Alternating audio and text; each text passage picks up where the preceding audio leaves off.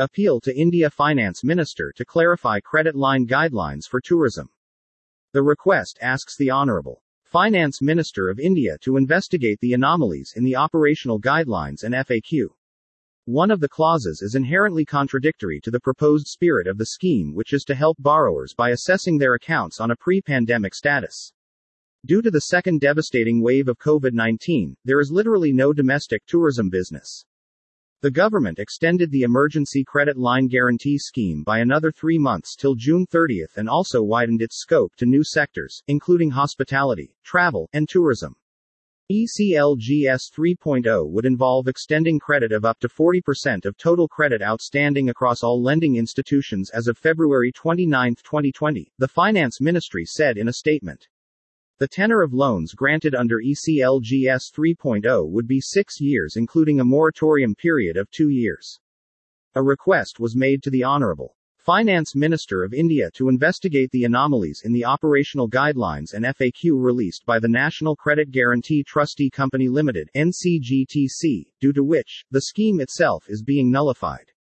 Under borrower status, as per the scheme notification, Clause 1, 4, and 7 of the operational guidelines and FAQs number 8 and 109, the scheme proposes to extend support to tourism, travel, and hospitality accounts which were classified as regular, SMA 0, and SMA 1 and whose DPD, days past due, were not beyond 60 days as of February 29, 2020. However, Clause 19 of the operational guidelines mentions that the scheme will not be applicable to accounts classified as NPAs, as on date of sanction, disbursement.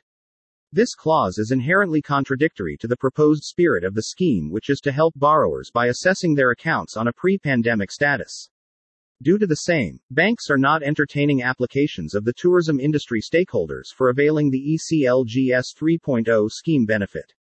All government data, whether that of GST or of income tax, repeatedly has highlighted and affirms that tourism, travel, and hospitality is the worst hit sector, and there has been negligible to nil business for the majority during the 13 month period since the time the pandemic struck.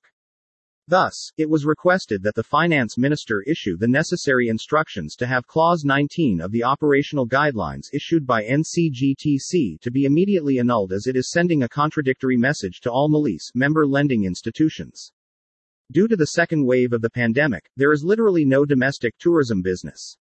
This is on top of a complete shutdown of all other segments of tourism inbound, outbound, corporate, and group tourism business. Without any business, it is practically impossible for tourism, travel, and hospitality entities to generate cash flows and to service interest.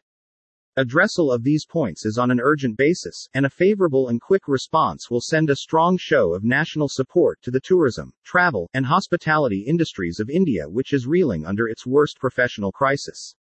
Hash rebuilding travel.